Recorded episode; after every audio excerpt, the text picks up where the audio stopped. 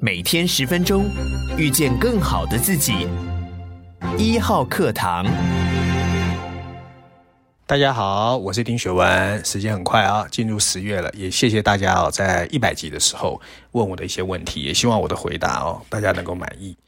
还是跟以前一样啊、我们今天先看看过去一周啊、哦，全世界发生的重要新闻。我今天要讲的两则新闻呢，一则是针对德国，一则是针对黄金哦。首先，九月三十号，德国公布了九月份的通货膨胀 CPI 高达百分之十，两位数哦。当然，主要是因为能源跟粮食价格上升了、啊。那在九月的通货膨胀年增率发布之前啊，德国的 Ifo 研究所也发表，他们认为二零二三年德国的 GDP 会为负的零点四哦，这跟六个月前公布的百分之三点一又下挫，所以德国的经济真的不是太好。同一天，我们看到德国总理、经济部长和财政部长发布新闻会，推翻了对天然气用户的征税计划，决定把所谓的 WSF 啊，就是疫情期间的经济稳定基金加码两千亿欧元。我看德国的情况可能真的不好。另外一则新闻是十月一号啊，纽约的 COMEX 贵金属市场受到美元和美国公债走势的影响，贵金属出现明显的波动，黄金跌到两年半的新低，白银跌破十九美元，白金跌破九百美元，所以黄金的避险最近也很多人在问这个问题。首先，第一则新闻有关德国的，我要引述的是 CNBC CNBC 的标题写的是德国同意两千亿欧元的一篮子计划来应对能源价格的飙升。纽约时报呢，它的标题写的则是德国同意两千亿欧元的一篮子计划，也是为了应对能源价格。华尔街日报的标题写的则是随着工业濒临崩溃，德国会设定能源价格的上限。说真的哦，讲到德国，谁敢小看？德国呢，不但是 G7 的成员国，也是过往哦，在默克时代，我们觉得欧洲里面讲话最大声的领头羊。那事实上呢，大家可能不知道，包括慕尼黑汉堡是什么，BMW、Benz，甚至 Porsche 的总部。还有呢，所谓 Volkswagen 的总部也在那附近，所以它是一个非常大的汽车制造国。那另外呢，像柏林啊、莱比锡都是德国东部的工业重镇。所以过去我们听到德国，就说哦，德国做的东西就像亚洲的日本一样，不但做工细腻，而且科技领先。那德国不但是全球的汽车制造强国，当然也是第一大的机械设备出口国。可是呢，越来越多人预估，二零二三年德国经济会收缩。基尔研究所的副所长甚至表示，随着能源危机的逼近，一场经济雪崩正在袭向德国，首当其冲就是能源密集型的产业，还有消费相关的各个领域哦。所以德国今年其实是雪上加霜。是的哦，这个世界现在认真想起来哦，真的还没有什么东西是必然的，也没有什么东西不能反转哦。那所以我一直在说，台湾护国神山小心哦，不要反转。那通过把德国所依赖天然气武器化啊，俄罗斯的普京哦，其实非常成功的把这个全球第四大经济体，还有第三大的商品出口国打得落花流水。与此同时，德国最大的贸易伙伴中国经济也在严重放慢，因为清零政策，他都知道。所以本来二零二一年哦，中国还买了价值一千亿欧元的德国商品哦，今年整个腰斩。所以，默克时代建立的那一种在俄罗斯的廉价能源和中国的丰富需求基础的商业模式，哇，遭受了前所未见的严峻考验。那对德国企业来说，整个过程啊，我们在亚洲是很难想象，可它的后果真的是锥心之痛。你譬如说，德国的蓝筹股在今年以来哦，它下跌了百分之二十七哦，是 S M P 五百的两倍以上。然后，德国工业协会也公开警告说，德国产业正在遭受实质上的威胁。对许多企业来说，这种情况充满毒性。为什么说充满毒性？因为大家知道，全球化的供应链很多企业产业的上游就是德国，所以这个毒性可能会扩散到严重依赖德国制造的所有工业化国家。台湾也有啦，因为台湾的化工产业也是很依赖德国的上游，譬如说巴斯夫。那德国现在最大的问题当然就是能源成本上升，明年的电价已经上涨了十五倍，天然气价格上涨十倍，所以中小企业很惨哦。据称哦，现在德国一千个人的员工以下的企业哦，四分之一哦已经取消或拒绝订单，就是快要撑不下去了。因为你每做一样东西都赔钱嘛，因为你成本太高嘛。那化工跟钢铁最惨哦。那台湾最有名叫巴斯夫，巴斯夫其实是化工产业的最上游，还有钢铁产业哦，有很多人也是靠德国。这两个产业是现在最惨的哦。那还有最重要、最糟糕就是说呢，随之而来的是哦。各个企业正要开始跟强大的德国工会展开薪资谈判，那一般人预估哦，薪资要再上涨百分之八，哇，德国产业真的很惨。所以本来有一个卫生纸的大型制造商叫 Hacker 哦，已经公开宣布我要破产了。那德国很多人也在预估未来两到三年，其实德国确实是哦，非常非常的惨。那到底德国企业会不会影响到其他的国家？透过供应链，我想台湾特别要绷紧神经注意哦。第二个新闻有关黄金的，我想台湾很多人都把黄金当成避险资产，不过今年有点失望哦。首先我要引述的是 CNBC，它的标题写的是：由于对大幅升息的担忧，黄金价格。本季度非常低迷。路透社的标题写的则是黄金正在不断失去它不合理的光泽啊，就是光辉。富比士呢，哎，它正面，它在当前所有人都在抛售过程中，黄金是不是真的已经不再有价值存储的这个价值？哎，它是不以为然的。事实上，全球经济哦明显在往衰退的方向前进，硬着陆也越来越多人在谈。那不断支撑美元攀升，使黄金没有办法展现它的避险魅力，这是我们今年以来看到的。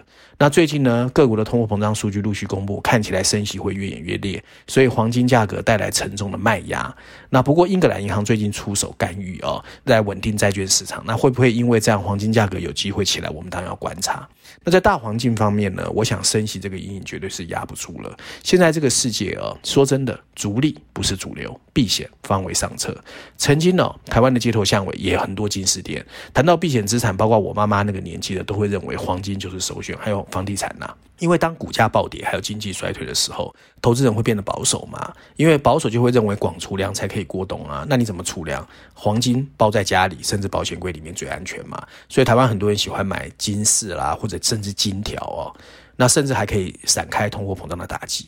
我一直觉得哦，避险资产认真来说有两种。有一种呢，是因为供应有限，需求有保障，你比如说黄金跟贵金属；还有一种是它的价值是可以被承诺的，你譬如说，包括所谓的美国公债，还有日元，就是不会倒哦。不过怪事年年有，今年特别多。今年以来哦，欧洲爆发了战争，通货膨胀持续飙升。那用美元计价的黄金价格反而下跌了，因为它没有办法创造自己的收入，所以相对公债有利息，它当然不如它嘛。那当有人会自我安慰说还好啦，比特币跌更惨，股票跌更惨。不过黄金今年的不如预期，确实哦，连我妈妈都感觉很奇怪。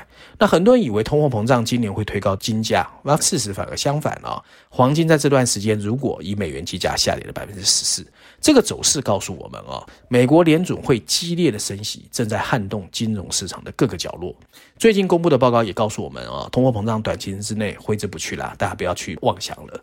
那这只会坚定联准会继续升息的预期。那升息预期让想要保全资产的投资人就更喜欢抢入美国公债嘛，因为他最少还有利息啊。而美国公债的殖利率跟联准会的基准利率是正相关的，这就是美国公债为什么现在这么多人去追求的原因。而且公债跟黄金不一样，它会定期支付利息嘛。那 J.P. Morgan 就公布哦，黄金价格他们认为会继续下跌，大概在一千六百五十美元一盎司哦。那是不是这样？我们要观察。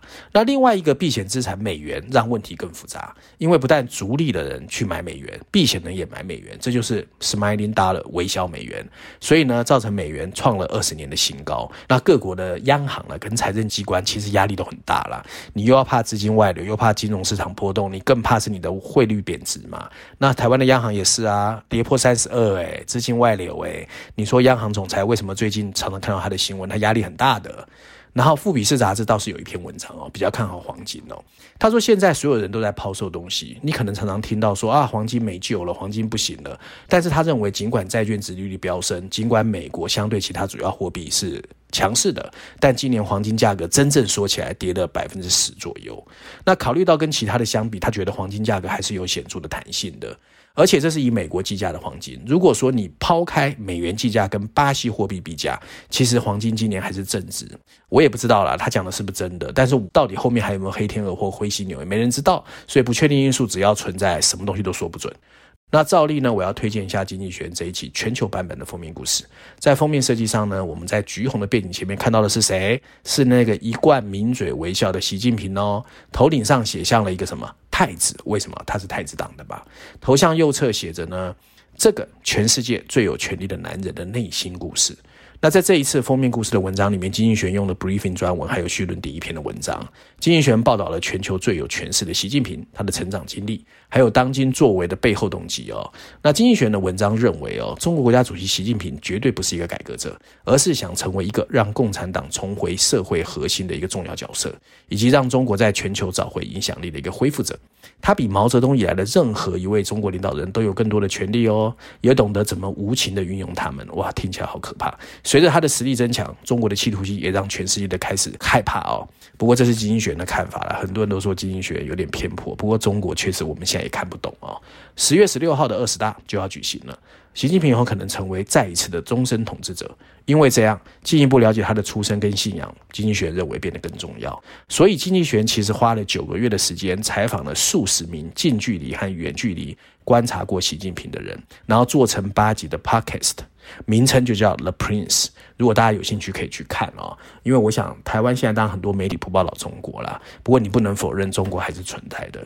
所以金英权认为呢，他们自己经过了九个月的采访，他认为他们看见的是一个有着对中国和全世界都会产生令人不安影响的一个神秘人物。那台湾到底要不要去了解习近平？或者各位听众有没有兴趣了解？我也不知道，反正你自己看着办。如果有兴趣，这些 podcast 倒是可以听一听，顺便练英文。以上就今天我想跟大家分享有关过去一个礼拜比较重要的两则财经新闻和经济学人的推荐，希望大家喜欢。那最后呢，我也想跟大家呼吁一下啊，如果大家喜欢我的节目或觉得内容其实还不错听，麻烦大家给一号课堂按个赞哈。我想大家的支持就是我继续努力的动力。我们下礼拜见。